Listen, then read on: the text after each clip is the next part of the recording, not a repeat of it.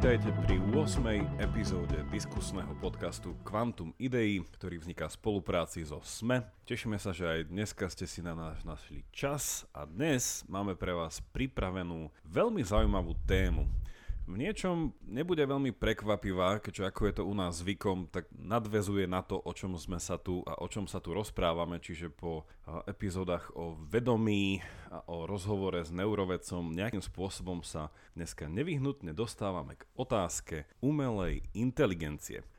Jaro, ja sa ťa chcem na začiatok spýtať, a teda pozdraviť ťa, keďže sme opäť v našom internacionálnom virtuálnom štúdiu ale chcem sa ťa spýtať, prečo je táto téma opäť nejako takže relevantná pre našich poslucháčov? Že prečo, by, prečo by nás mali dopočúvať aj dnes dokonca?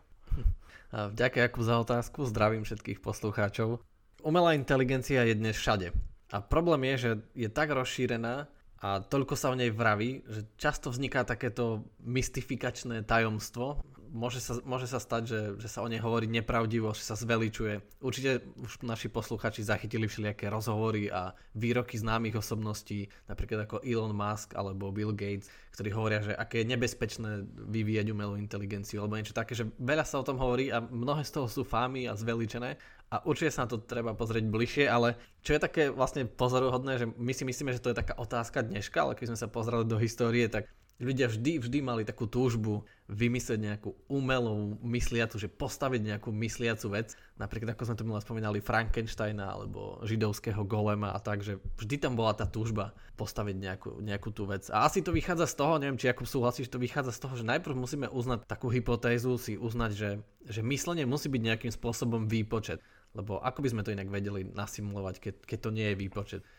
S tou hypotézou sa asi nedá, nedá nesúhlasiť že keď celé toto rámcuje nejakým spôsobom nejaká výpočtová technika, alebo že boom v tejto oblasti je celkom paralelný k nejakému ďalšiemu boomu to neviem, či je slovenské slovo, ale jednoducho nejakému hm. vzostupu informačných technológií, takže je to, je to tam. Ale mne to príde na druhej strane, keď aj hovoríš o tom, o tom eh, Golemovi a Frankensteinovi a toto, že mne to príde taká celkom, že prirodzená ľudská túžba, že vytvoriť niečo ako my, ale iným spôsobom ako proste bežne sa ľudia teda nejako rozmnožujú. Že, že skúsiť mm-hmm. nejako, že úplne, že, že až v takom nejakom takom, že že, že či, by sme to, že či by sme to dali. Nie? Že už to, také veci sme postavili, také veci sme postavili a že vedeli by sme postaviť proste človeka, ale tak nejako, že úplne, že ako sa stavajú nejaké t- tieto iné štruktúry. Čiže mi to mhm. príde taká prirodzená, tak, taká výzva v tom rade víziev, ktoré zdolávame postupne. Mhm. Nakoľko sme v tom úspešní, to si asi dneska povieme viac. Hej, no, no s tým určite súhlasím a na to vlastne skvelé nadvezujú tie príhody, napríklad ako sa preslavila umelá inteligencia je asi v šachu, keď e, počítač v roku 95, ktorý vyvinul IBM, porazil Kasparova. Ale ešte dávno predtým je taký menej známy príbeh, ešte niekedy 300 či 400 rokov dozadu. Tiež niekto sa tváril, že vytvoril taký stroj, ktorý dokáže hrať šach, lebo však vtedy to bolo taká veľmi populárna hra v takom skorom novoveku a v stredoveku. No ale v skutočnosti to bol nejaký malý človek, veľmi nízkeho zrastu skrytý v tej skrinke, ktorý to posúval, na čo neskôr prišli. Ale že presne ako hovorí, že ľudia boli vždy fascinovaní, že vymyslieť niečo ako my, ale nie úplne ako my. Že keď tá skrinka dokáže, neviem, tá hracia skrinka niekedy, čo bolo také, že dokáže spievať, dokáže myslieť, že v tom je to niečo také, že niečo sa dozvieme sami o sebe, čo je to naša inteligencia ako myslíme a možno posunieme naše limity. Preto je to určite také zaujímavé, lebo však dneska je také veľmi rozšírené, čo mu Descartes veľmi pomohol, že my si myslíme, že najdôležitejšie to, e, čo robíme, je, že myslíme. Čiže myslím teda som a my sa považujeme že za mysliace bytosti a čo nás odlišuje je od zvierat alebo od niečoho iného je tá inteligencia, že je taká rozšírená. Čiže preto je na to taký fokus, že keď budeme tú inteligenciu skúmať, rozvíjať, možno posunieme tú našu vlastnú, možno upgradeneme to naše človečenstvo. Či to už je príliš? Nuž, to uvidíme. Ale ja som k tomuto dve, dve veci, čo to tak možno doplňa, že jedno, ono aj bol taký film, ale teraz nespomeniem si názov, ale potom to dáme do popisu. To bol film, to bolo to skôr taká rozprávka a bolo to o tom, že ako jeden chlapec na nejakej železničnej stanici chodil za jedným pánom, ktorý opravoval hodiny a potom prišiel na to, že on neopravuje iba hodiny, ale má že celú zbierku takých tých robotov, ktoré fungujú na taký ten vnútorný mechanizmus ako hodinky. Mm-hmm. A celé to bolo postavené na tom, že, že to pripomenulo tú éru presne, že e, to, to Descartové storočie a po ňom, že keď boli ľudia prvýkrát tak hrozne fascinovaní týmito malými mechanizmami na strunky. Že to je normálne, že historický fakt, ja už neviem, ako sa volali, že autom, automata? Automaty? No, môže byť. prvé a to bolo, že vtedy, že ako dneska máme, ja neviem, nejaký hype z toho, že sa vyrába vo veľkom, ja neviem, že telefóny, alebo že každý má smartfón, že vtedy každý chcel mať nejakú mechanickú vecičku. A že to bolo tak premyslené, že dokonca boli záhrady, ktorými keď si išiel, tak proste zrazu sa tak mechanicky otočila na teba nejaká socha. Hej, alebo mm. takéto niečo, že to boli také prvopočiatky tohto celého.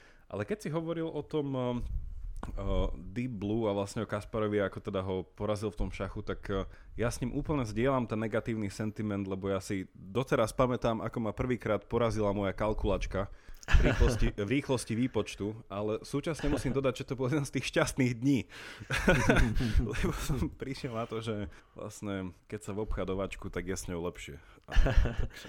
Dneska už každý nosí vo vrecku mobil, ktorý by ho porazil v šachu a vo všetkom možnom. Tak, lebo tak. Dnes už tie výpočty a možnosti išli ďaleko, ďaleko vyššie. Ale, ale to s tým presne súvisí, že tá umelá inteligencia nás tak, tak challengeuje. A dneska, aby sme sa vrátili k tej tvojej prvej otázke, že, že prečo je to práve dneska taká aktuálna téma, tak je to, že doslova každým rokom sa to aplikuje do ďalších a ďalších odvetví. No, keď strašne veľa v medicíne sa to aplikuje, v, rekl- v reklame, tak, a tak ďalej. V informatike ani nehovorím a už aj v samotnej vede, že ako triedime dáta, ako hľadáme podvody, ako rozoznávame ľudí na letiskách a, a ako sa pohybujú a ako vyhodnocujeme, neviem, dopravné značky číta, čítajú nejaké kamery. Čiže všade, všade sa to... Asi ten najväčší skok, prečo sa o tom práve začalo rozprávať v posledných rokoch je to, že umelá inteligencia čo síce nie je ideálny pojem, čo by sme si mohli povedať, že to nie je až tak ideálny pojem, nazýva to umelá inteligencia, tak dokázala pracovať e, s fyzikálnou realitou. Že dokázala pracovať so zvukom, s obrazom a dokázala mm-hmm. sa v nej pohybovať a orientovať, čo predtým nebolo možné, lebo teoreticky to bolo predpovedané, ale neboli na to, nebola na to výpočtová kapacita, aby to bolo možné, lebo to je strašne veľa dát, s ktorými treba pracovať. Lebo tá realita sa mení a tých pixelov je veľa a tak ďalej, keď chceme mať dobrý obraz.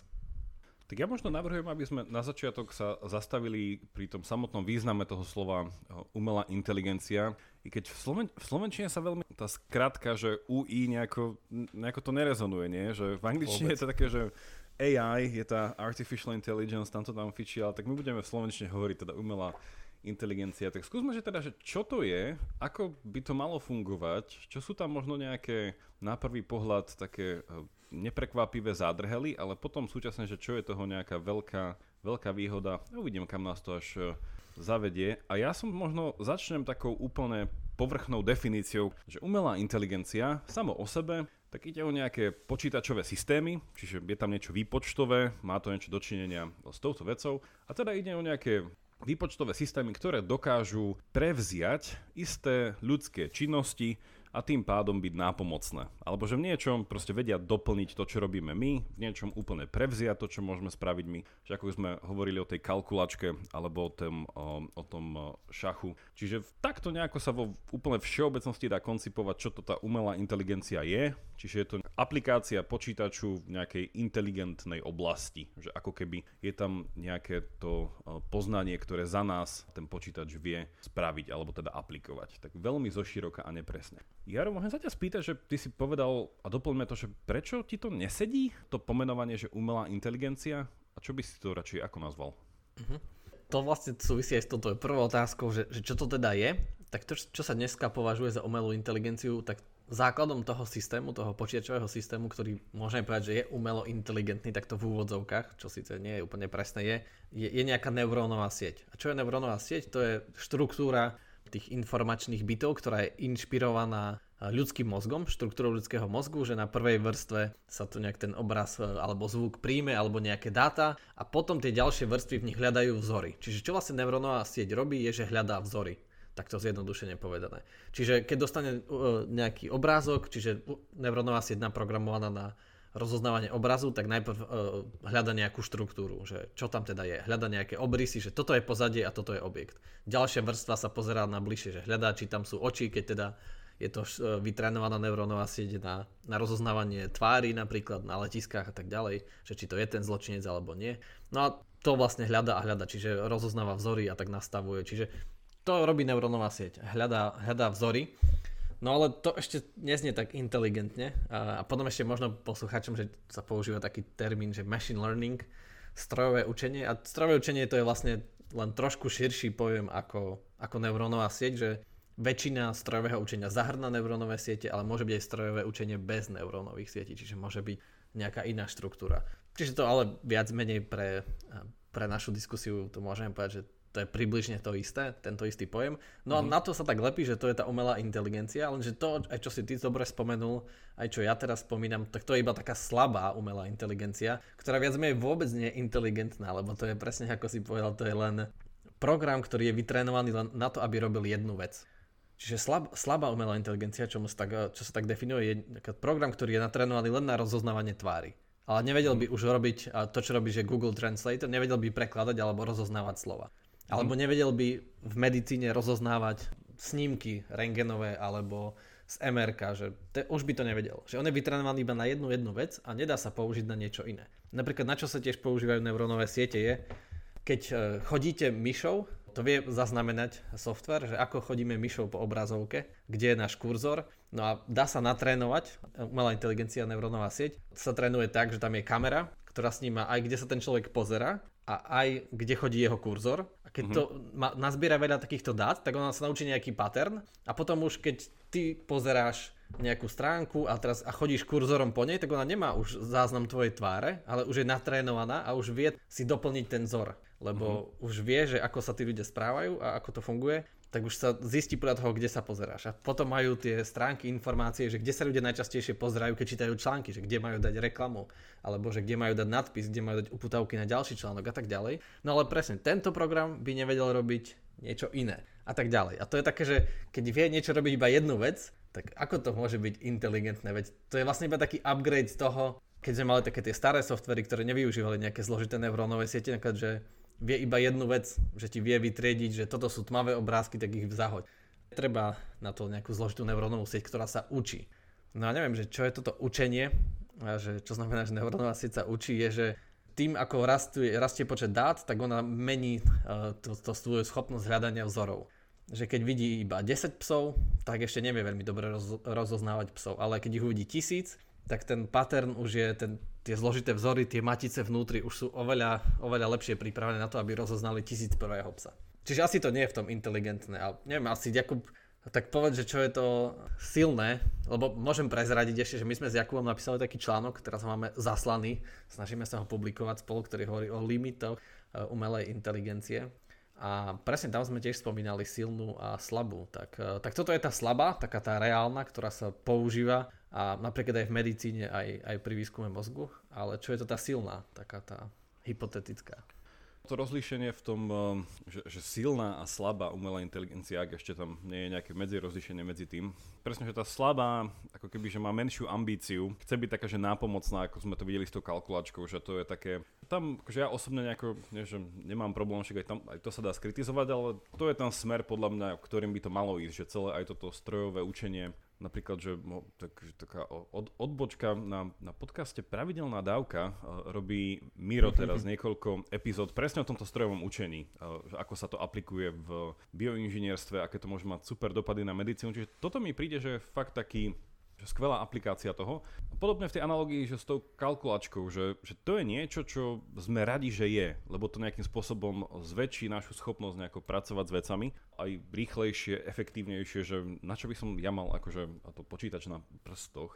No a to silné AI, to je v podstate taká väčšia ambícia, ktorú majú um, niektorí ľudia No to už je tá skôr taká ambícia toho, toho Frankensteina, že, že ako by sme toto, čo funguje v tom eh, slabšom AI, že vieme nejakým spôsobom eh, vytvoriť nejaký, eh, nejaký počítačový systém, ktorý bude vedieť nejako pracovať so svojím okolím, že ako by sme to dostali až do bodu, že nie je iba nejaký špecifický na jednu oblasť, ale že, že spraví nejaký ten a teraz tu iba tak použijem, že slovo, že skok a že nebude si iba vedomý okolia, ale aj seba samého. Zrazu by sme z tej neurónovej siete, ktorá vie, ktorá je úplne že, že skvelá v rozpoznávaní niečoho, že by vedela proste že rozpoznať samú seba a nejakým spôsobom tam začínam vidieť, že však to je ako keď človek si uvedomuje sám seba a už tam možno ide o vytvorenie nejakej mysle a potom už je to v podstate, že ako keby že umelý človek alebo niečo také, že už sa to vie dostať až do tejto, do tejto sféry.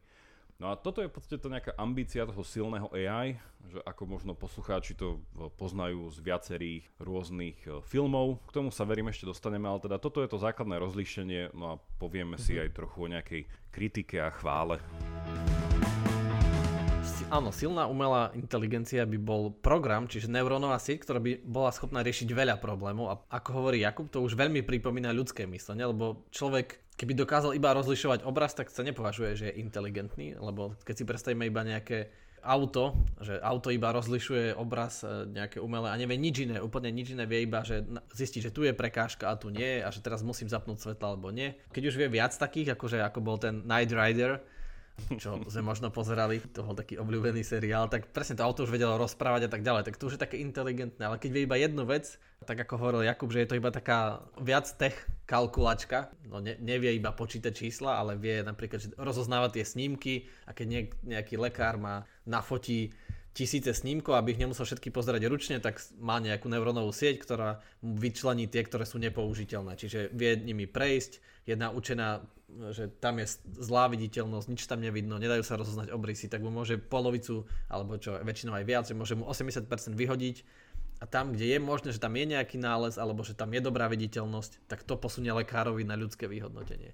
No ale presne, silná by bola neurónová sieť, ktorá vie aj napríklad prekladať, vie pracovať s jazykom, vie sa pohybovať vo fyzikálnej realite, vie rozoznávať zvuky a tak ďalej. A to napríklad to bolo dobre ukázané vo filme Ona, kde ten hlas patril Scarlett Johansson a kde hral Joachim Phoenix, ktorý teraz hral aj Jokera. Čiže uh-huh. taký, eh, on taký šialný herec vie hrať takéto dosť psycho úlohy, keď ste to videli. Ako sme sa ďakujem zhodli, že ten Joker je ste populárny, ale skôr odporúčame pozrieť ten film Ona, ako toho Jokera, ktorý nás hey, až tak hey. nedostal. Ona je, ona je skvelý film, ak ste to nevideli. Povieš skrátke, o čom to je? Možno, že no. pre tých, ktorí to... dáme aj nejaký taký spoiler. Pre, preskočte, preskočte 5 minút dopredu, keď nechcete mať spoiler. Až 5 minút o tom budeme hovoriť. pre istotu vieš, že keby náhodou... Hej, hej. Tak aspoň tak si zapchajte jedno ucho, aby ste úplne nepočuli a bude tu spoiler, tak ona je o tom, že nejaký tam nejaký osamelý človek a zrazu dostane možnosť, že vyvinuli nejaký software, s ktorým sa je možné rozprávať a ktorý sa rýchlo učí a prispôsobuje tomu svojmu užívateľovi a to, to, je to iba hlas, čiže ona nemá ani obraz, to je iba nejaká, nejaký mobil, nejaká, nejaká skrinka, z ktorej je ten hlas a, a ona sa postupne učí a prispôsobuje, že čo tomu človeku vyhovuje, aký je, čo ho zaujme, ako sa s ním rozprávať a tak ďalej a tak ďalej.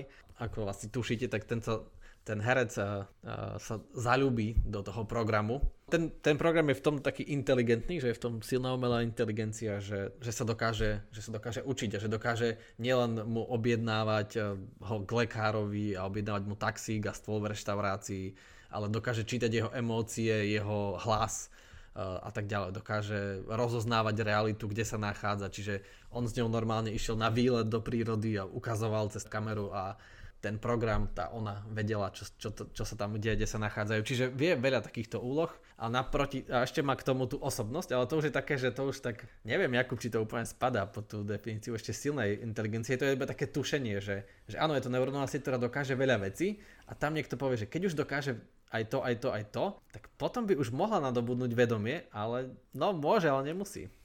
Presne, tam je ten, eh, preto je to kategória nejaké, nejaká dráma, romantické sci-fi, neviem ešte s akou zápletkou. Tam ten software v istej chvíli spraví nejaký ten skok, ktorý v tom filme nie je, nie je vysvetlený a to je presne to, o čom sa diskutuje, lebo spraví ten medzikrok je veľmi náročné ako ten, ten software zrazu začal si byť vedomý seba natoľko, že, že začal prežívať, čo sme hovorili v minulom rozhovore, tie kválie, nejakú, tak, že, že má také tie pocity veci, že zrazu si uvedomil, že, že chýba tej her, že tej, tomu softwareu, že chýba ten uh, vlastník, alebo na druhej strane, že, že proste že sa bála, alebo že sa na niečo teší, alebo mm-hmm. takéto niečo. No a čo bolo na tom akože, že fascinujúce, čo sa mne páčilo ako myšlienka, popri tomto, že ako by to mohlo vyzerať, keby nejaký software získal uh, seba vedomie a potom už či by mal nejaké telo alebo nie, tak to už je sekundárne.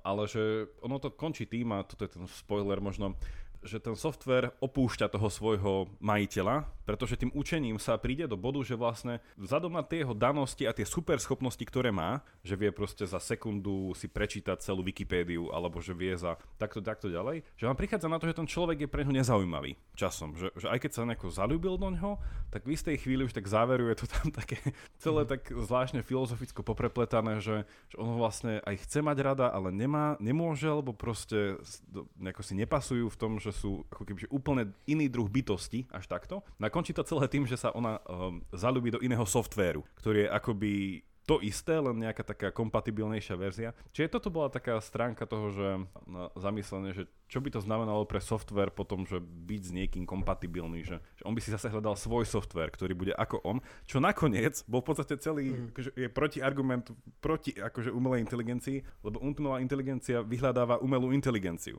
a nie neumelú inteligenciu. Že to je také, že ale bol to pekný film a určite si to pozrite a je to mm-hmm. na zamyslenie. No ono to bolo ešte horšie v skutočnosti, Jakub, e, že ona sa neiba rozprávala a zalúbila do iných softverov, ale on v jednej chvíli prišiel na to, že ona v tom momente, ako sa s ním rozpráva, vedie takýto intimný dôvodný rozhovor, takže s 500 ďalšími ľuďmi práve ano, v tej chvíli. Áno, áno. A to, a to vlastne pre ňo bolo také veľmi uh, zarážajúce, keď na to prišiel. Že jeho software má ten istý druh vzťahu so všetkými, že to je v podstate... A to bolo nejak zaujímavé, že uvedomiť si, že v podstate to je ten istý software, bo my ľudia tak akože vnímame tú jedinečnosť toho, tej jedin, jednej osoby. Ale keby to AI, teda tá, tá, tá umelá inteligencia vyšla v tej silnej verzii, tak vlastne to by bol jeden program, ktorý by bol všade, vo všetkých mhm. týchto svojich inštanciách. Čo by bolo také veľmi um, neinteligentné z nášho uhla pohľadu. Ale ty si spomínal, že máš preto nejaký lepší názov.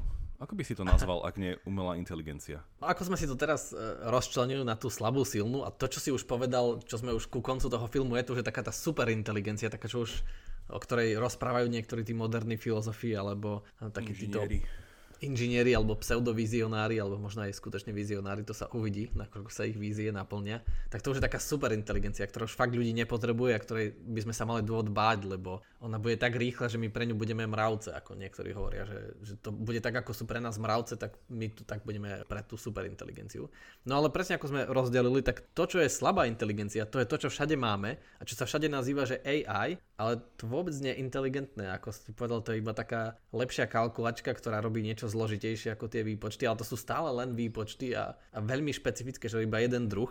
Ale ešte, ešte sme vlastne veľmi dobre tak plynule k tomu, ako sme reflektovali ten film Ona. Prešli vlastne k tomu známemu Turingovému testu, ktorý to dosť tak všetko naštartoval, ten samotný Turing, lebo ako sme tu teraz s Jakubom pred, pred nahrávaním diskutovali, tak on po, začal používať ako jeden z prvých eh, taký ten výraz, že thinking machines, že rozmýšľajúce. A ten jeho známy test bol vlastne o tom, že že ono to vlastne nemusí mať ani kválie, ani žiaden vnútorný život, ten jeho, ten jeho Turingov stroj. On iba vie tak robiť všetko, že vie, keď pracovať s hlasom, by vedel hypoteticky, tak ako tá ona, že my nerozoznáme, či rozprávame sa so skutočným človekom, alebo iba so softverom, že že nemáme ako overiť, či má skutočný život alebo nemá, ale prejavuje všetky vonkajšie znaky a správanie, ako keby to bol skutočný človek, ako keby mal vnútorný život. Potom nevieme, čiže zrazu už je taký, že, pre, že prešiel Turingov test a teda už musí byť, akože je to inteligencia, musíme uznať, že to už je umelá inteligencia. No ale ako vidíme, tento test nie je veľmi dokonalý, lebo je to iba také, že sa tak dokonale tvári, ale nemusí tam žiadne kvália byť, čiže to by viedlo k tomu, že my by sme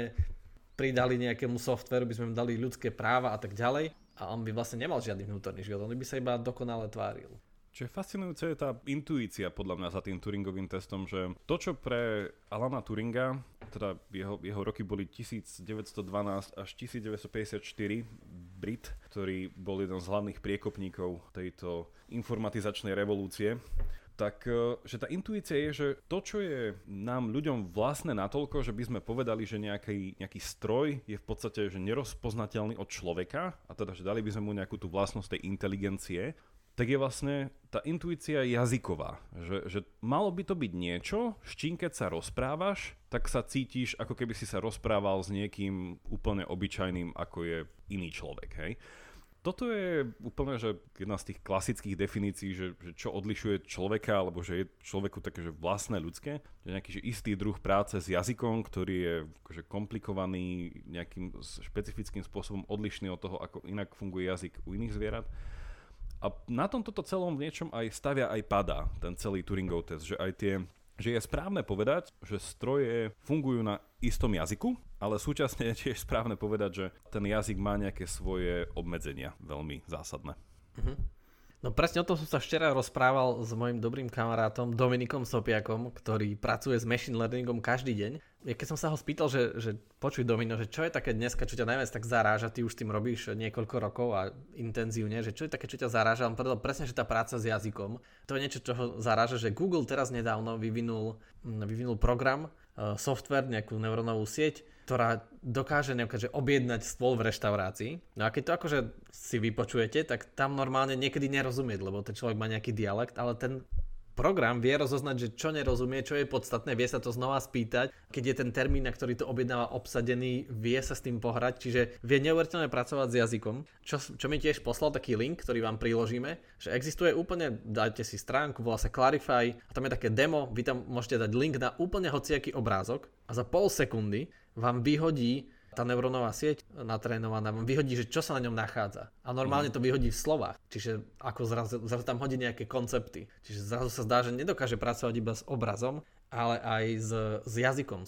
Dokáže to, čo vidí, to preložiť do, do jazyka. Že, že teda sú tam ľudia, na 95% je tam človek. Ale tie úspešnosti sú dosť veľké. Alebo že je tam západ slnka, je to v miestnosti, je to v noci. Deje sa tam nejaké education, keď je na, niečo napísané na tabuli. Ja som si to vyskúšal asi s troma obrázkami a je to, je to ozaj úžasné, že z tých 15 pojmov tam trafí, ja neviem, že 13 je určite relevantných k tomu obrázku a ďalšie by sa tak dali s nejakou nadsázkou tie mm-hmm. heslá, čiže to si určite vyskúšajte, odporúčam, že tá, tá práca s jazykom je, je šialená, že možno aj preto tí výskumníci sú takí, že to už sa deje niečo také blízke, blízke človeku, lebo to sme si mysleli, nie, že presne asi Jakub je na filozofiu jazyka, na zamýšľanie sa nad jazykom a konceptný e, špecialista. To je také, že to je to, čo nás odlišuje od zvierat, že máme tie slova a vieme s nimi pracovať, ale fú, čo keď zrazu dokáže program pracovať so slovom. Teraz sa možno dostávame trošku eh, k tej eh, častej námietke voči celej, eh, celej umelej inteligencii a tomu princípu, na ktorom to funguje čo je tá známy ten argument tej, tej čínskej izby. Mm-hmm. A možno tento program, ktorý si povedal, to v niečom bude celkom aj demonstrovať, že, že dalo by sa spýtať otázku, že ja keď nahrám tam obrázok a ten program mi potom ten obrázok rozanalizuje v veľmi krátkom čase a vyhodí mi tam nejaký zoznam slov, a tie slova opisujú, čo je na tom obrázku. Hej, že keby som tam nahral nejakú uh, francúzsku rivieru, tak uh, mi tam ukáže, tak mi tam napíše, že neviem, pláž, domy, uh, nejaká panoráma, neviem čo, a všetko to tam bude. A my keď sa na to pozrieme, tak si povieme, že fuha, tak zdá sa, že ten program rozumie a teda vie, že čo na tom obrázku je a nie len, že to rozpoznal, tá neurónová sieť, ale ešte to vie aj pomenovať tými správnymi slovami a vie, čo tie slova znamenajú a preto použil práve tieto slova. Uh-huh. No a toto je vlastne tá námietka tej čínskej izby, s ktorou prišiel eh, americký eh, filozof John Searle v 1980, ak si to eh, dobre pamätám. Už sme, už sme sa mi to trochu spomínali, ono v krátkosti je to veľmi niečo podobné. A ten problém je tam, teda tá otázka je, že či by takýto nejaký stroj, nejaký takýto software, že či on okrem toho, že vie správne odpovedať, že či skutočne tam ide o nejaké poznanie, že či tam naozaj on aj akože vie, čo robí, pozná významy nejakých vecí. No a funguje to asi tak, že, že si predstavte miestnosť, v ktorej je zavretý nejaký človek, ktorý tam má škatule s čínskymi znakmi, má tam nejakú knižku, ktorá určuje nejaké pravidlá, no a ten človek nevie po čínsky. Hej, čiže zase sa bavíme v tej metafore toho jazyka. Čiže ten človek nevie po čínsky ani slovo, ani len nevie, že čo tie rôzne tie, tie znaky čínske, ako fungujú, či to má hore nohami alebo nie, no netuší. Uh-huh. No ale čo vie, je to, že je tam nejaká knižka a tá knižka je tam napísané, že ak takýto znak, a je tam ukázaný teda graficky ten znak, tak potom nejaký iný. No a v tomto príklade ešte je tam ďalší taký element, že pod dvere mu niekto vhadzuje nejaké znaky. Hej, že, že voj, niekto mu tam hodí nejaký znak, on sa pozrie, že čo to je, nevie, čo je to za znak, netuší, čo znamená, ale vie, že tento symbol sa nachádza v tej knižke múdrej, otvorí tú knižku, hľadá, hľadá, po chvíľke nájde, že aha, tento znak a tá knižka mu povie, že ak tento znak, tak iný znak. On tam má potom tie škatule s tými ďalšími znakmi, on ho nájde a keď nájde, že aha, že pri tomto znaku tento druhý znak, tak zase ho chytí a dá ho po dvere, ho dá von. A vlastne takto sa to opakuje stále, stále, stále dokola. Proste on vie, že keby sa na to pozeral niekto zvonku, tak on vlastne efektívne komunikuje v čínštine. Ako keby. Že on vždycky na ten jeden znak dá správnu odpoveď, môžeme povedať. Čiže v tej metafore toho počítača, že je tam nejaký input, je tam nejaké spracovanie informácie a zase je tam nejaký output. No a teraz Cyril si položil tú otázku, že keď sa na toto celé pozrieme, že, že je to síce že po tej stránke tej stavby niečoho, že nejakej tej syntaxe, že je to dokonalé. Hej? Že jednoducho je to ako kalkulačka, že keď dám, že 3 plus 3, tak tá kalkulačka vie podľa nejakých pravidiel, ktoré má tam niekde zakodované, že aha, že tak to bude 6 hej, a dá tu 6. No otázka teraz je, že ale vie táto, tento stroj, alebo že tento človek v tom, v tom prípade, že však on nemá najmenšej páry o tom, čo robí. Hej, že hm. on keby tam namiesto, tý, namiesto čínštiny tam bola, neviem, korejčina, tak on si to nevšimne. Keby tam bola namiesto korejčiny, neviem, že nejaký úplne iný systémový nejaký súbor nejaký súbor znakov, tak on si to zase nevšimne, že, že, že netuší nič. Čiže to je tá námietka voči tomu, že, že kedykoľvek nejaký, nejaký takýto stroj, že vie efektívne rýchlo manipulovať s nejakými symbolmi, že či, a teda ten uh, Serlové tvrdenie, že on vlastne nemá pojem o tej semantike, že o tom význame tých, tých, jednoduchých, uh, tých, tých jednotlivých slov, a zase otázka, čo to znamená, že mať význam, hej? že naučiť sa význam niečoho, čo je v podstate to, čo sa skrýva trošku sa slovičkom inteligencia, že proste mať, vedieť význam veci. No a ešte raz by som to uzavrel tým, že vrátiť sa k tomu prvému príkladu, čo si ty aj rozpomínal, že niečo je to podobné, že keď ten software eh, sa pozrie na nejakú fotku a vie v nej rozanalizovať tie veci a vie ich pomenovať, tak stále je tam tá otázka, že vie on, čo to znamená pláž, alebo iba vie, že keď hen taký vzor nájdem v tisíc obrázkoch a uložím si ho, tak potom viem, že mám vypľuť slovo, ktoré sa hláskuje pl a ž a dám ho von a vyhodí mi tam ten zoznam. Čiže pre nás je to fascinujúce, že ako to vedel tak v rýchlosti určiť, ale potom je otázka, že ale však on vlastne nevie, čo robí, v zmysle, že nepovedal, že, že nemá žiadnu spomienku, že aha, pláž, to si pamätám, keď som sa naučil toto slovo a má k tomu mhm. ešte aj nejaký sentiment alebo niečo. Uh-huh. Čiže toto je v skratke tá čínska izba, ktorá má v, v literatúre svoje veľké miesto, existuje k nej tisíc kritík, tisíc odpovedí na kritík, takže je to stále celkom zaujímavý príklad hodný rozmýšľania. Uh-huh tento spomínaný americký filozof John Searle, keď si myslíte, že táto jeho filozofia neobstojí v konfrontácii, že stop uh, výskumníkmi v umelej inteligencii, tak on bol pozvaný aj uh, na Google Talks, dá sa to nájsť na YouTube. Takých pár rokov dozadu si ho pozvali tí odborníci z DeepMind v Google, ktorí vyvíjajú tu AI, aby im urobil prednášku a myslím, že ich tam veľmi krásne akože zrušil a trošku ich upokojil, že čo je možné a čo nie a nevedeli mu položiť vôbec dobré otázky a keď mu nejaké položili, tak to veľmi svúkol a Jakub má úplnú pravdu, že a to bola výborné zamyslenie na konci, že, že či to teda vie, čo je to tá pláž. Dobre, vyhodí to tam, ale ono to fakt nevie. Na čo taký môže byť uh, taký odľahčený dôkaz, že teraz uh, pár dní dozadu môj kamarát stratil hlas, bol chorý, tak keď nám chcel niečo používať, tak využíval ten Google Translátor No a keby to reálne ten program rozumel, e, že tomu, čo mu to niekedy dal povedať, on by to nikdy nepovedal, že on ho donútil povedať takéto dvojzmyselné vtipy a vecičky, že to keby rozumel, čo hovorí, tak to by vedel, že nikdy nepovedal. A tak, takých je presne viacero a taký najvážnejší dôkaz e, sú niečo, čomu sa hovorí, že adversarial examples. Neviem, ako sa to v Slovenčine hovorí, že veľmi sa to nehovorí. A to je to, že keď natrenujem, ukážem e, počítaču obrázok milión psov a natrenujem ho, že rozoznať, či to je pes e, na tom obrázku, akože keď chce vyhľadávať, že aby ponúkol ľuďom obrázky psov, tak stále je možné, že keď ten obrázok má neviem koľko miliónov pixelov, že dajme tomu, že 4 megapixely, čiže 4 milióny pixel, stále je možné zmeniť jeden jediný pixel čo by si človek nikdy nevšimol, že toto teda akože nič sa nezmenil, nikdy by to ani neuvidel, nevšimol by si. A zrazu ten počítač povie, že to nie je pes. Čiže ja zmením niečo iba, na, môžem zmeniť na pozadí, čiže ani to nie je na tom psovi, na pozadí zmením jeden pixel z čiernej farby na zelenú a on zrazu povie, že to nie je pes a to je úplná realita. To je najväčší dôkaz v tom, že ono fakt nevie, čo robí. Že ja ju natrénujem a že vyhodnotujem psa, ale ona vôbec nevie, že, že to je pes.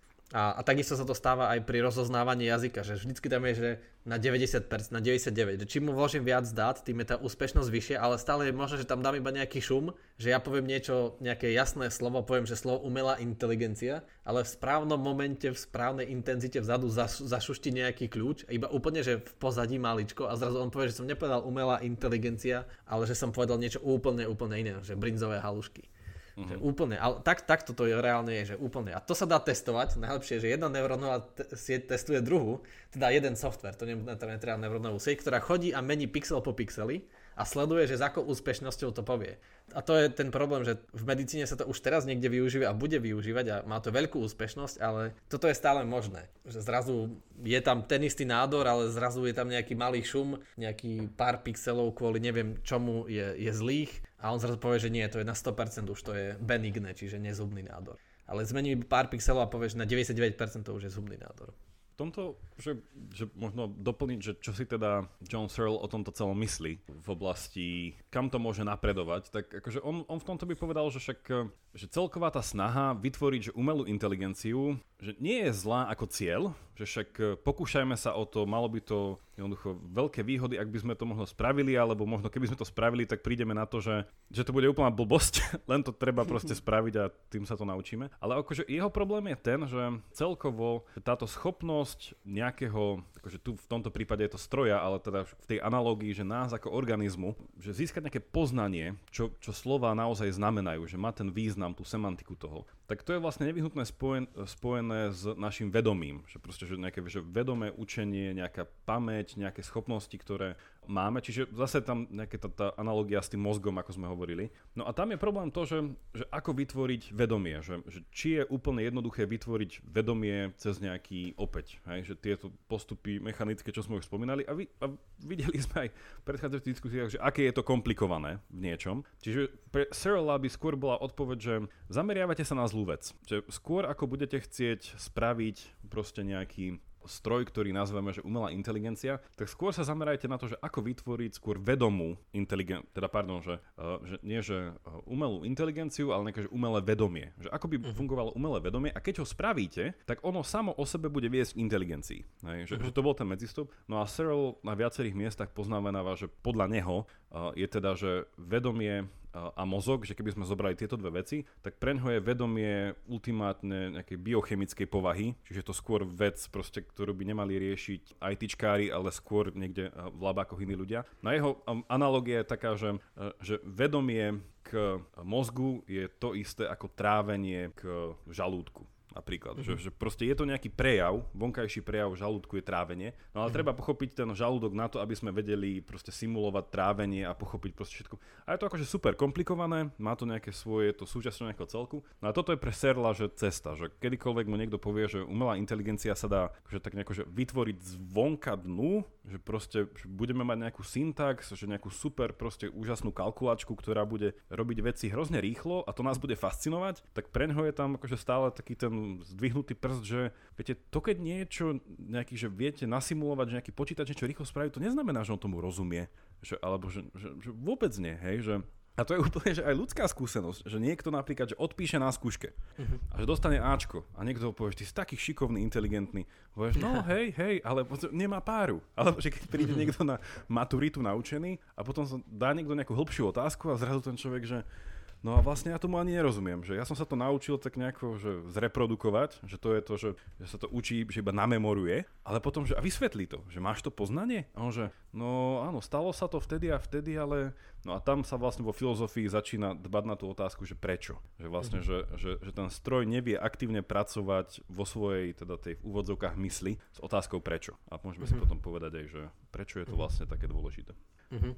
Na to sú tiež krásne príklady, ktoré sa dajú vidieť, že ako sa vždy niekto vymyslí nejaký chytrý software, ktorý sa snaží simulovať e, ľudské správanie a ľudské slova, ľudské myšlienky a vždycky sa dá nejak veľmi jednoducho nachytať. To je to presne, že tomu nerozumie, ako sa dá nachytať e, študent, ktorý je iba nabiflený a má iba namemorované, tak takisto presne software, umelá inteligencia, ktorú tomu nerozumie, sa vždy dá nachytať a niekedy je to ozaj úplne smiešne, ako sa dá nachytať a niekedy to sú také tie slovné hračky, napríklad v angličtine sa, bola taká súťaž, kde simulovali, že či rozoznajú, to bolo také, že si hľadajú partnera alebo partnerku a či rozoznajú, že umelá inteligencia im odpovedá, keď napísali tú otázku, že nech si vyberú a tam bolo to, že what, what, uh, what's turn you on on the date, alebo niečo také. Uh-huh. A na to tá umelá inteligencia povedala, že switch.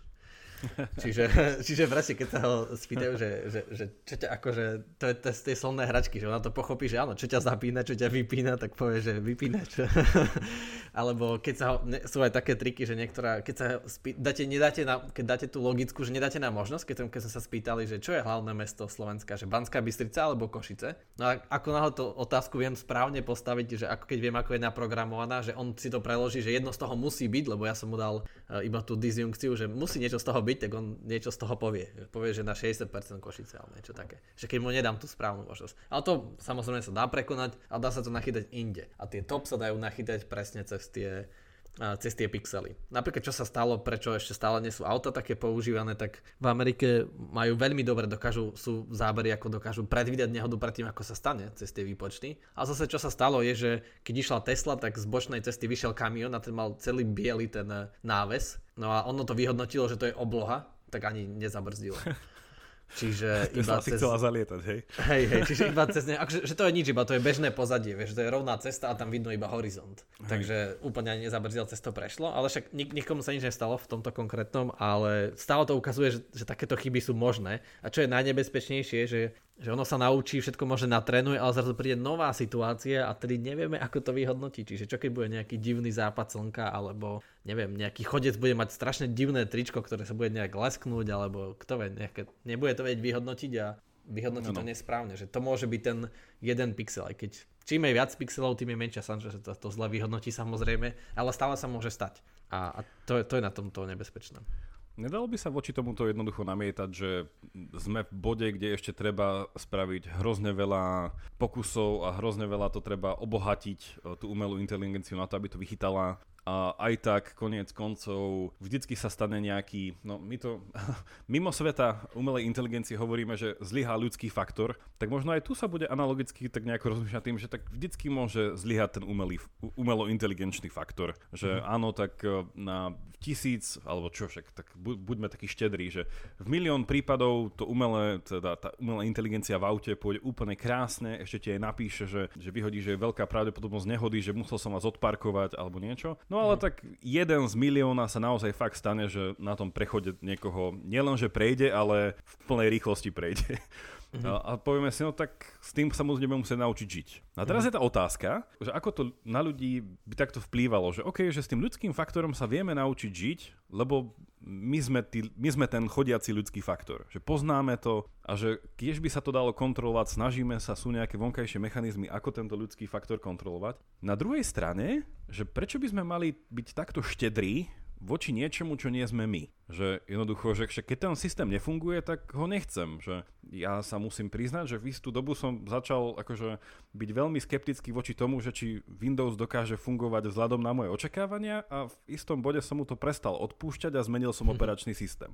Že akože ja nemám prečo ho chcieť mať rád ten software a odpúšťať mu. Čiže mhm. proste vymážem, zmením. Čiže toto mi príde také, že, he, že a to už je tam tá analogia toho, že keď tej umelej inteligencii začíname dávať také ľudské vlastnosti. Že mali by sme ju brať ako jedného z nás a prečo a blá blá blá. No a to je potom už uh, začína byť ešte viacej sa ukazovať na tie rozdiely, že vlastne čo to je. Mm-hmm. Toto je Ale... pre mňa veľmi dobrá námietka, že, že, teda, že prečo by sme im to mali tolerovať.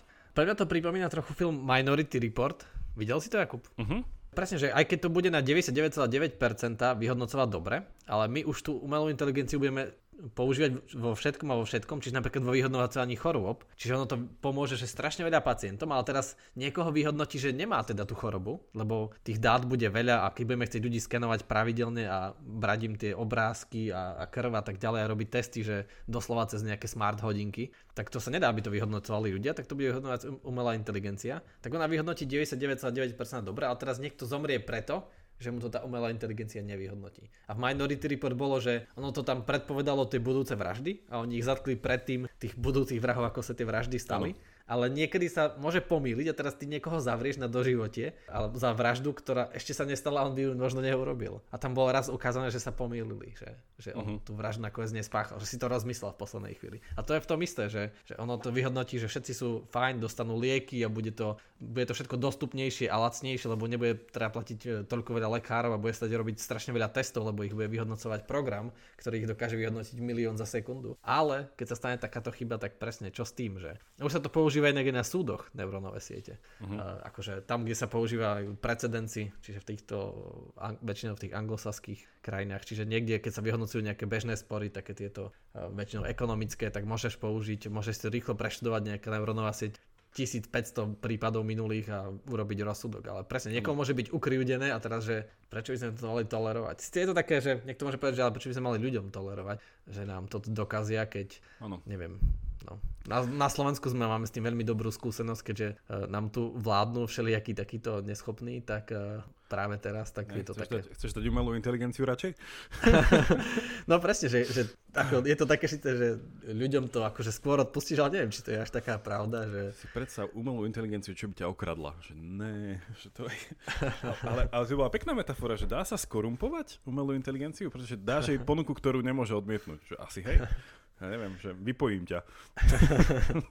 No ale to by si musela, to by si musela uvedomiť, že existuje, že by no. videla v tom nejakú existenciálnu hrozbu, že keď ju vypojíš. Ale hej. to je ten problém, že asi hej. nevedomí. Ale stále sa vedú také diskusie, že keď chce mať akože niečo ozaj inteligentné, že potrebuje vedomie, stále sú niektorí takí, že áno, áno, že musí, že keď si, kým si neuvedomí, že existuje, že má hranice, má limity, tak nebude, ale niektorí hovoria, že nie že môže, môžeme mať super inteligenciu, ktorá bude vedieť všetko, riadiť náš dom a dopravu a úplne všetko, ale, ano. ale nemusí si byť vedomá. Tak to je taká veľká otázka, či musí Tuto je, nie pekné je to rozlíšenie, čo sa kladie medzi tými slovami, že inteligentný a potom, že ten smart, že všetko máme dneska smart domy, smart mesta, neviem čo. A že to slovičko smart sa mi viacej páči, lebo to tak e, lepšie vystihuje tú slabú umelú inteligenciu, ktorá sa naozaj snaží o zefektívnenie určitých úkonov, ktoré ako ľudia vieme robiť, ale keďže máme isté obmedzenia, a či už teda v nemove, alebo neviem aké, proste, že z povahy našej biologickej stavby je tam hrozne veľa obmedzení a že ten, táto umelá inteligencia nás vie naozaj posunúť dopredu. Fakt, že naozaj v tej metafore tej kalkulačky. A tam sa mi páči to slovo smart, že, že proste šikovná, alebo že v niečom je šikovnejšie ako my, v mhm. niečom nás vie naozaj nahradiť a dobre, že to spraví, že, že to, to istý princíp, že prečo si ľudia kúpia auto a chcú ísť do práce za 10 mm-hmm. minút, ako tam kráčať proste 3 dní, nie? Čiže, čiže v tomto sa mi to smart páči, ale stále, že to, že inteligentná a tá hra s tou inteligenciou a ešte k tomu všetkému pritvrdzuje jednoducho nejaký ten koncept toho, že sa meria nejaký inteligenčný kvocient a takéto veci, že keď, keď máš nízke IQ, tak si ja neviem, že, že menej človek ako keby, že, že sa príliš začala tá inteligencia podľa mňa tak nejako istým spôsobom zle chápať ale k tomu by som možno ešte potom chcel povedať trochu, že, že ako sa napríklad vo filozofii zvykla chápať, že čo je to vlastne tá inteligencia. Uh-huh. No to som sa ťa presne chcel opýtať, že čo je to teda to, čo by umelá inteligencia nemala dokázať? Lebo teraz rátame s tým, že myslenie je výpočet a pri uh-huh. tejto hypotéze, ktorú máme, tak to tak motivuje táto hypotéza mnohých výskumníkov akože vymýšľať nové a nové funkcie, že nielen rozoznávanie obrazu, hlasu, vytváranie hlasu, vytváranie napríklad článkov spravodajských nejakých jednoduchých a tak ďalej. Čiže to ich motivuje, že čo všetko dokáže, ale že čo sa teda, aké myslenie nedá rozložiť podľa teba na, na výpočet, že čo teda umelá inteligencia nebude robiť, čo nevieme rozložiť na, na nulky a jednotky na čísla tomu, skôr, skôr ako poviem k tomu, k tomu mysleniu, že čo je nejako špecifický, čo sa na teraz chápe, že je špecificky ľudské, však uh, môže sa to zmeniť, alebo minimálne nejaké hlbšie, teda nejaké lepšie pochopenie toho, že ako naozaj myslíme, ako to funguje, že možno nám to ešte lepšie osvetlí. Kde ja dúfam, že to ešte osvetlí lepšie, že prečo teda tá umelá inteligencia v tej silnejšej forme nebude možná ten, tým súčasným spôsobom, ale ešte napríklad aj samotné to tvrdenie, že, že myslenie je výpočet, alebo nie, niečo takéto, tak aj to sa dá veľmi pekne spochybniť čo do tej oblasti toho, že by to dokázalo byť nezávisle od nás ľudí, alebo že by to vedela byť nejaký druh umelej inteligencie. A Cyril na to má dobrý argument, ktorý sa mi nechce teraz celý predstaviť, alebo je trošku zložitý, ale ten jeho taký nejaký záver by bol asi v tom, že, že samotné počítanie, nejaký ten výpočet, alebo už proste Alan Turing ako zadefinoval tú, tú komputáciu, takže tam je to rozlíšenie, že ono to nie je prirodzene vyskytujúca sa vec, ktorú vieme len tak niekde stretnúť, že to nie je súčasť prírody. Že komputácia, teda výpočtovosť, výpočty, nie sú vec, ktorou by veda pracovala prirodzene, ako ja neviem, nejaká gravitácia, alebo že sa veci proste nejako menia v čase, priestore. A že výpočtovosť je vec, ktorú my projektujeme vzhľadom na nejakú schopnosť našej mysle von. Hej, že to, že vidím, že niečo je, že jedna a jedna sú dva, tak to nie je to, že to na mňa nejako kričí zvonku, ale to proste neviem, že úplne tak stupidne, že keď si to niekto predstaví, že, že kráčam po, po ulici a zrazu vidím, že aha, pes, a druhý pes a poviem si, aha, dva psy. Ale to nikde nie je napísané, že že rovná sa dva, alebo niečo takéto, uh-huh. že, že, že to, to my máme nejakú schopnosť, a teda to sa dostaneme už k tej inteligencii, že nejakého koncepčného myslenia a, a koncept koncepčné myslenie v tomto je niečom aj matematické, že vieme proste, že, že čísla ako samotné si vieme nejako skoncipovať a to my potom vieme takto nejako interpretovať svet. Čiže vlastne to počítanie, tá výpočtovosť je istý druh našej interpretácie sveta, ktorý tam nie je, ale vieme ho tam rozpoznať. No a potom je tá, a to je vlastne kritika aj voči tomu, tomu slabšiemu tej umelej inteligencii, že ona je vždy závislá od nás, ktorý ju vedome vieme vnímať. A to je zase to spojenie s tým, že e, tam k tomu treba nejaké vedomie, lebo... A to je napríklad aj, aj čisto, že, že v slove, že, že počítač, že slovo počítač vzniklo z... že to je metafora, že to je vlastne, že človek, ktorý mal počítadlo, bol počítač. Že vlastne, že to bol ten, ktorý vedome vedel rátať a posúvať tie korálky. No a potom vlastne sa to pro, že to je nejaký počítač, ktorý to robí sám. Ale on stále je závislý na tom, že niekto zvonku ho vie vnímať a vidí, že to, čo robí, je počítanie. Inak by to počítanie neexistovalo. Že bolo by to iba nejaké presúvanie sa správa doľava, ak vôbec by sme hovorili o práva ľavo, lebo to sú koncepty, ktoré už máme my. Jakub, toto je úplne úžasný argument. E, vďaka, že si to spomenul, to je presne úplne, úplne skvelé. E, to Jakub povedal, že každý výpočet je závislý zvonka, že my tomu zvonku dá, musí prísť tá interpretácia a priradenie toho významu, ako hovorí Searle, že čo sa, keď si vezme iba tú kalkulačku, že teraz my tam naťukáme niečo a zase tam nabehne nejakých, že, že 5 plus 5 tam naťukáme, nabehne 10, tak v skutočnosti tam sa žiadna matematika nediala. Reálne, čo sa tam dialo, tam iba sa akože menili nejaké napätia, to, že, že čo je nulka a jednotka, to je iba my sme tomu priradili, tak ako Jakub hovorí, že to my sme zvonku priradili, že nulka je niečo, keď je napätie pod tým a jednotka je pod tým. Ale že keď tam nabehne 10, tak ono nevie, že robí matematiku. Tam iba chodí ten prúd, zapína, vypína, menia sa tie, tie informácie. Tam, iba, tam sa iba chodí elektrina. Iba sa mení napätie na jednotlivých a na konci mi to vyhodí vyfarbí nejaké pixely tým, tým čiernym, niektoré, a niektoré nevyfarbí a zase vidím, že tam je nejaké 10. Ale presne tam, to, že sa tam deje matematika, že tam deje nejaký výpočet, to je závislé iba od nás, čo sa dá približiť tomu, že keby prišla nejaké, neviem, zviera, ktoré nevie čítať, príde k počítaču a môže tam byť kopu informácie, môže tam byť riešenie na všetko, tak tam nevidí nič. Čo to tam je, to je úplne závislé zvonka a že teraz, že ten počítač presne nevie, čo robí, však to dokazuje to menenie pixela a to, že, že on tam vyhodnocuje psy, tomu musíme my zvonku povedať. Že my ho musíme, my, my dávame význam tým dátam, že ono vôbec nevie, že vyhodnocuje psy. Ono vôbec nevie, že teraz preklada jazyk, alebo ono vôbec nevie teraz, že môj kamarát ho zneužíva cez Google Translator na hovorenie hlúposti. Čiže ono vôbec nevie, čo sa deje a to, to tam prichádza presne, presne iba zvonku. Že to je úplne krásny argument, ktorý Jakub zhrnul a srl, tento srlov argument stále, stále je veľmi platný a to si ľudia neuvedomujú, že, že nejak zvonku. No ale, ale späť k tej mojej otázke, že že áno, toto je všetko pravda, ale že čoraz viac sa nám darí tak vyplňať a vyplňať to, čo človek dokáže a čo pod našu inteligenciu asi spadá, že vyhodnocovanie obrazov, zvukov a tak ďalej, významov, konceptov, práca s jazykom a tak ďalej. No ale že, že čo je také podľa teba, Jakub, čo, čo sa nebude dať akože urobiť, že nebude možné urobiť neurónovú sieť najbližších neviem koľko rokov a možno aj nikdy, že ona toto nedokáže, lebo, lebo nie je človek. Čo to je teraz? Rozmýšľam, či to môžem povedať, vieš, lebo to dáme, prezradíme a potom... Takáže chvíľka, chvíľka napätia. Ja to ešte chvíľku, to napäť, chvíľku napätia predložím, lebo určite veľa z poslucháčov, čo sa venujem týmto témam, si povie, že á, John Stroll, to už je dávno vyargumentované pre to už je iba taká relikvia 40 rokov dozadu. Akože môže byť, však akože to je, keď sa nájde nejaký skvelý argument, tak samozrejme, že sa voči nemu e, robí, to sú akože PhD štúdia a knihy, čo sa píšu proti nemu, však to je skvelé, aby sa to testovalo. Problém je ten, že on serial argument je koncepčný a nie empirický, čiže akože tam treba vyvrátiť nejaký princíp, na, ktorým, na ktorom on tam dáva nejaký, nejaký predpoklad a jeden akože napríklad že z takých že dôkazov, že prečo napríklad Searle je stále relevantný, však napríklad, a Jaro, ty si sa s ním aj osobne stretol v Oxforde, že náš uh, uh, nie úplne, že známy mne, ale teda poznám ho cez prednášky a knihy. Vlastne v Oxforde je ten Oxfordský inštitút informácií, alebo tak nejako Internet, by dal. Oxford Internet Institute. Tak, tak. A tam už, už sa mi zdá, nie je riaditeľ, ale bol tam a stále je tam ako profesor Luciano Floridy, ktorý píše knihy teraz sa, že to je akože celkom veľká vec vo filozofii, že sa teraz e, robí, že filozofia informácie. Čo to vlastne je tá informácia, hej?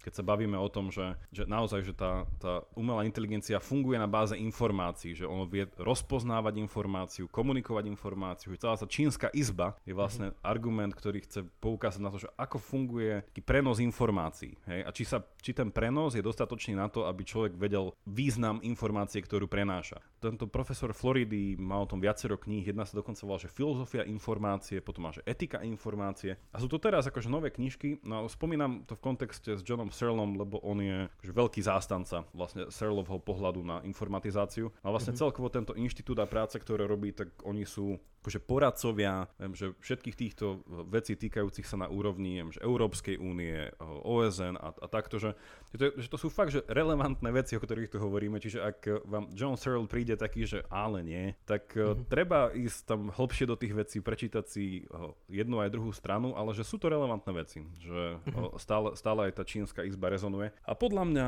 by mala a nech sa to len, nech sa to len stále testuje. No a k, tej, k tomu prezradeniu toho tajomstva um, Ty vieš odpoveď? Úplne, že vieš? Ži, života vesmíra, tak samozrejme, 42, nie?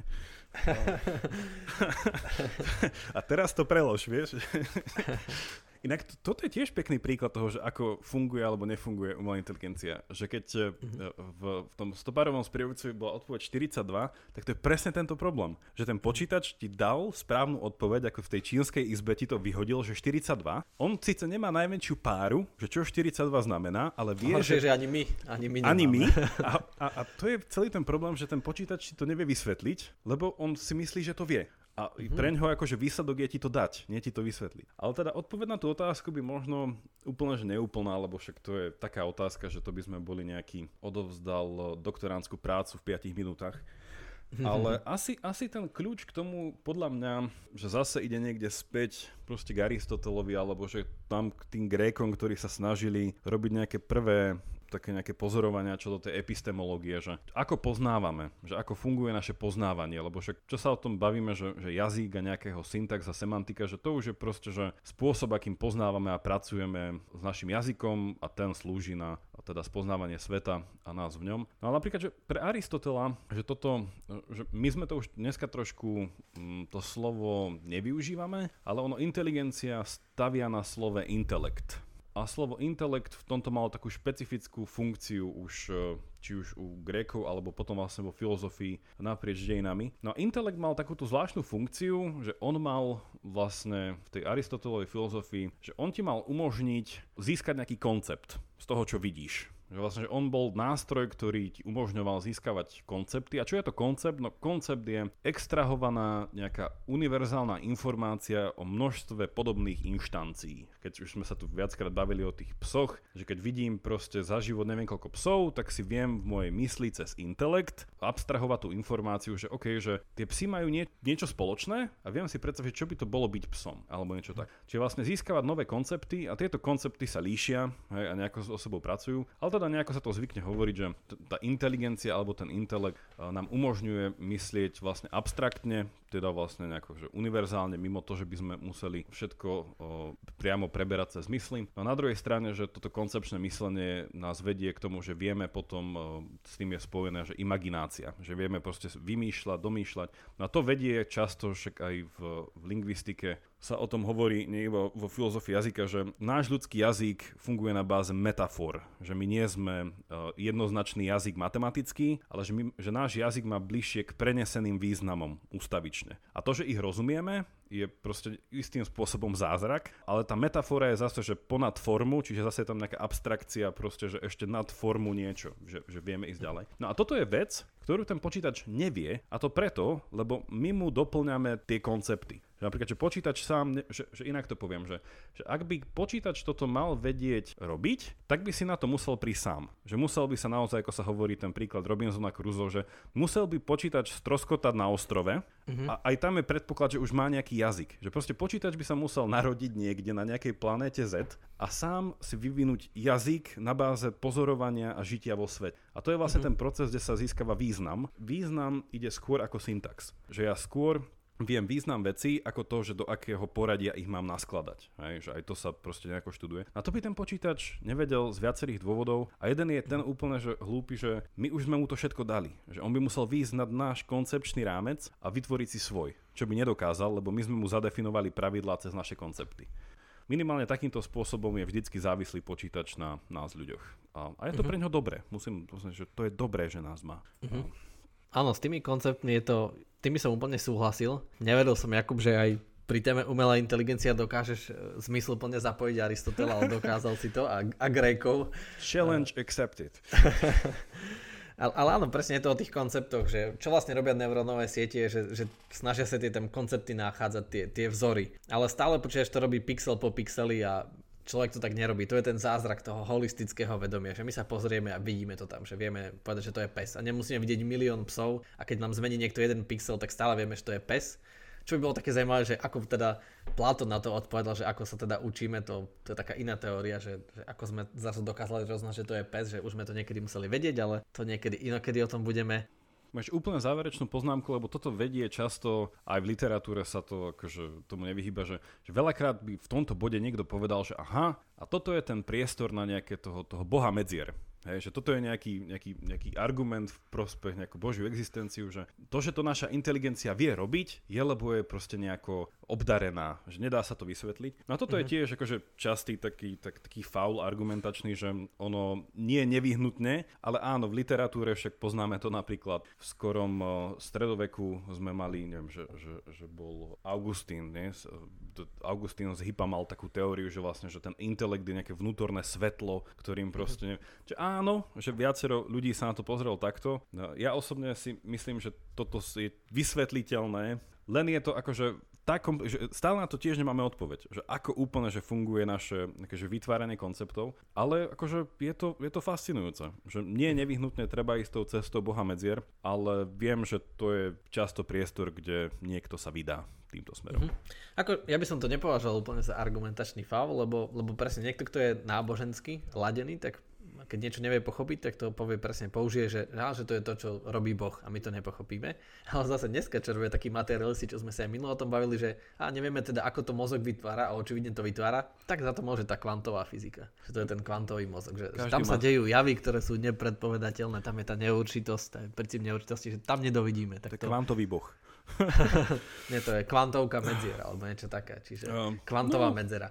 Neviem, ako to nazvať. Čiže presne, že, že stále to v rámci toho nášho frameworku, ako sa pozeráme na svet, tak potrebuje, niečo sa deje, tento fenomén tu je, tak potrebujem ho nejak vysvetliť a neviem, tak keď akože môj framework je, že som náboženský človek, nejaký idealista alebo niečo také, tak použijem, že to je ten boh a to je to. Ale hej, je v niečom argumentačný faul, ale to už hej, asi také na... Hej. To zase si necháme, na, do, ak, ak to ľudí zaujíma, napíšte nám, ja to zase môžem vysvetliť inokedy, prečo si myslím, že je to argumentačný faul. Hej, ale... Áno, o tom by sme sa určite vedeli. Aj, ale... akože aj ten samotný koncept, ten boh medzier je veľmi zaujímavý a to akože ako, ako pracovať s otázkami a s fenoménmi, na ktoré nevieme odpovedať, že čo s nimi teraz máme robiť, do akého šuflíka ich dať. Na toto budeme mať aj hostia v budúcnosti a porozprávame sa, no jasné, mm. uh, to je teraz, teraz, teraz prekvapím nielen poslucháčov, ale aj Jara, lebo je aj taká, je aj taká disciplína vo filozofii a je to často aj na prelome filozofie vedy a ja sa to volá, že to s malým B by to bolo v Slovenčine, ale že filozofia Boha. Hej, že, že ako, sa, mm-hmm. ako sa pracuje s konceptom Boh. Hej, že, že ako, by sa, ako by sa táto myšlienka dala nejako zo zmyslu plniť. Čiže aj to, je, akože to sú tiež zaujímavé uh, veci a filozofia sa im uh, stále venuje. Takže, mm-hmm. takže aj k tomu. A mám aj hostia, ktorý by uh, o tomto vedel. Čiže to môžeme slúbiť Dobre. do budúcna. Dobre. Aj takéto veci. Dobre, ešte, ešte ho neprezrádzaj, lebo vieš, náhodou potom nepríde a potom všetci to zvalia na mňa, že som ti ho zakázal. On ten, on ten host bude tá umelá inteligencia. Ale to im nepovieme, to bude, to si nemal teraz. Počuj, a môžem, môžem už poslucháčom povedať, že vlastne, že ty si umelá inteligencia.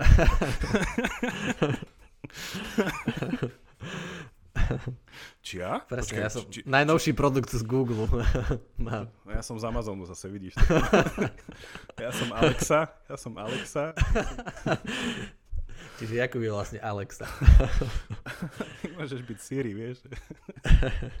no a teraz, keď sme obidvaja umelé inteligencie, tak odkiaľ prichádza ten, e, tie koncepty zvonka, kto nám dáva význam? To zase si to zval na niekoho tretieho teraz.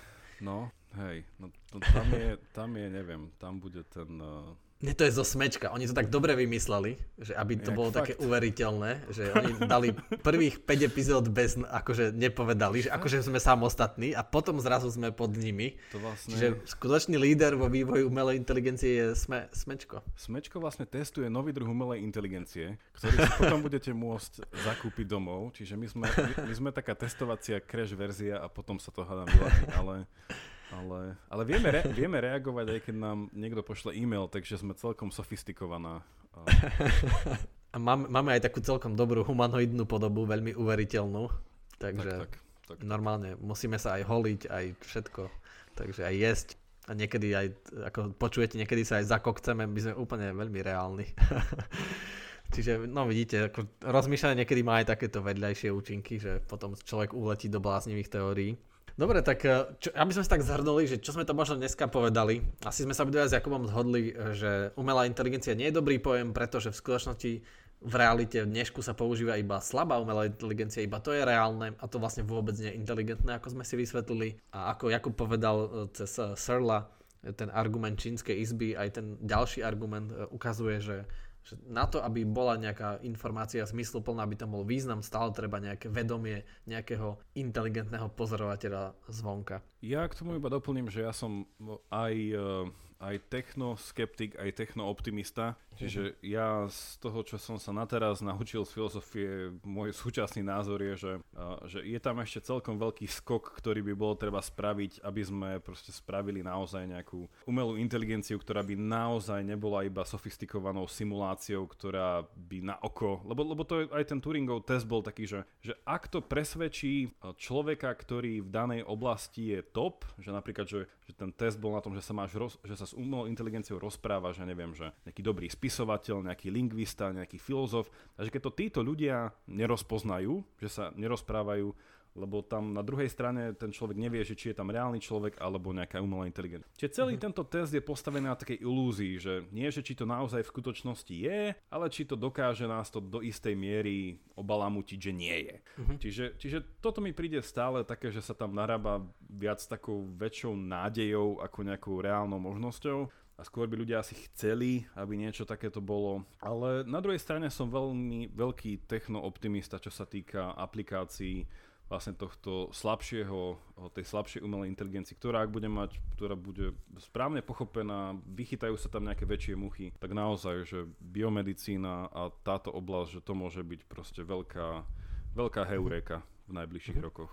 To sme vlastne aj písali v tom našom článku uh, s Jakubom, že, že v tomto sme takí technooptimisti, ale že čo sa týka, že by si umelá inteligencia zrazu uvedomila svoju existenciu alebo prešla k tej silnej alebo k tej superinteligencii, takej tej ľudskej, že tom sme veľmi skeptickí. A máme na to ďalšie argumenty, ale tak na to možno nadviažeme ešte v ďalšej diskusii a v ďalšej epizóde nás čaká diskusia práve aj o zaklínačovi, ktorého už Jakub dopozeral, čiže aj to spomenieme.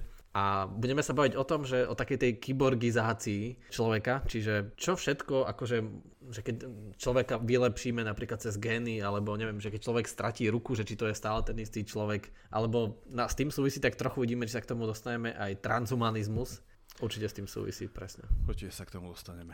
Aha, čiže o, o tom sa budeme baviť a na to vás pozývame, na túto našu ďalšiu diskusiu, ktorá sa nás tiež dotýka a možno, možno budeme sa baviť aj o takých práve defektoch, ako už používam Jakubovú terminológiu, že keď teraz človek stráca pamäť, že keď si teraz nepamätám, čo sa stalo pred 5 rokmi, tak akože ne, nemení to nejak tú moju identitu, že som to stále ja, keď si nepamätám, čo som ja robil pred 5 rokmi.